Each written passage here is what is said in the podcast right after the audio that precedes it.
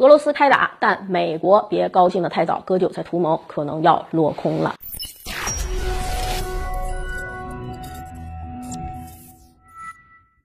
大家好啊，欢迎收看今天的节目，我是马岩。近几天啊东欧形势呢发生巨变，重大的事件是一个接一个，令人目不暇接。先呢是普京宣布承认乌东两国，然后随即呢引发美欧制裁。哎，可不料，普京干脆就干了一票大的，真的就是对乌克兰动武了。目前战事已经是展开了，很有可能是俄乌之间的一场呃大的全面的战争啊。除了乌东顿巴斯地区之外，呃，另外也据悉是俄海军陆战队也是在乌克兰大城市奥萨德进行了成功登陆，而且呢，这个市是位于乌克兰南部的。据悉呢，已经是传出了隆隆炮声，还是媒体爆出来说乌克兰首都基辅也是遭到了俄军的空袭的。但是这个消息呢也很纷杂，不一定是真的。众所周知啊，基辅是乌克兰。北部的距离俄罗斯边境呢是一百公里。这对于这次战事呢，普京决心是很大的。当天呢，还特意的发布了一份誓言，说是要对干涉俄罗斯行动的人实施报复。这也就是说，既然已经动手了，俄罗斯将排除一切困难，只能是一往无前，把赢得胜利作为最终目标。如果美国、北约等国胆敢就是干涉战事，俄罗斯呢是不会客气的。显然，普京这次是横下一条心了啊！之前都低估他的决心了。要彻底的去解决乌克兰问题了。既然一劳永逸能够让乌克兰就是加入北约的事泡汤，也坚决没收掉白宫总爱打乌克兰问题的这张牌。面对这么一场准备大打打到底的战争，啊，是不是拜登政府这几个月来心心念念、所想所盼啊？嗯，我们接着来看，去年最后几个月，拜登是推动泽连斯基政府对抗俄罗斯，一步一步让俄乌两国在边境线上，嗯，那一带形成军事对峙，并且让这种军事对峙层层加码，双方合计总共是投入了三十万的兵力。之后呢，眼看形势严峻了，法德等国家就是焦虑不安，过来斡旋，试图缓和俄乌矛盾。俄乌两国呢，释放出止战的意愿。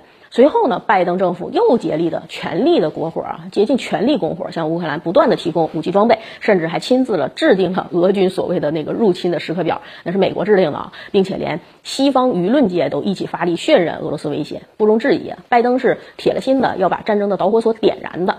那如今俄罗斯终于打了，并且呢，还连进攻路线都跟白宫此前预定的很相似，以乌东为主，南北两面夹击。表面上看啊。拜登此前的这个拱火愿望还真的实现了，美国的那些见不得人的图谋呢，也真的要达成愿望了啊！比如说分化俄欧关系，其中最迫在眉睫的就是要制造欧洲大面积动荡，把欧洲的资本就是赶回美国避险。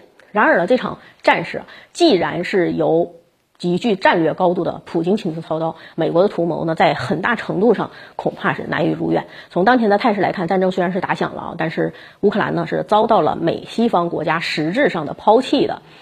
今天乌克兰总统已经，呃，就说美西方已经彻底抛弃乌克兰的，啊，之前也呼吁说求援，可美欧西方的回应呢令其极度寒心。白宫又重复声明，任何情况下美国都不会向乌克兰派兵。呃，英国首相约翰逊也宣称说心系乌克兰。呃，英国外长啊特拉斯也力挺乌克兰反击俄军入侵等等一系列。欧盟也是痛声疾呼啊，俄罗斯应该停止军事行动，嘈杂声一片。但没有任何国家表示要出兵。当然了，既是不敢也是不愿。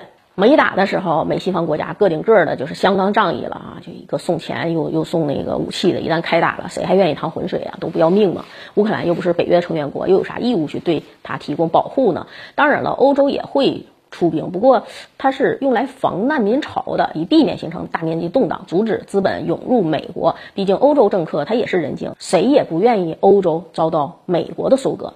从俄罗斯的角度来说，也就只能。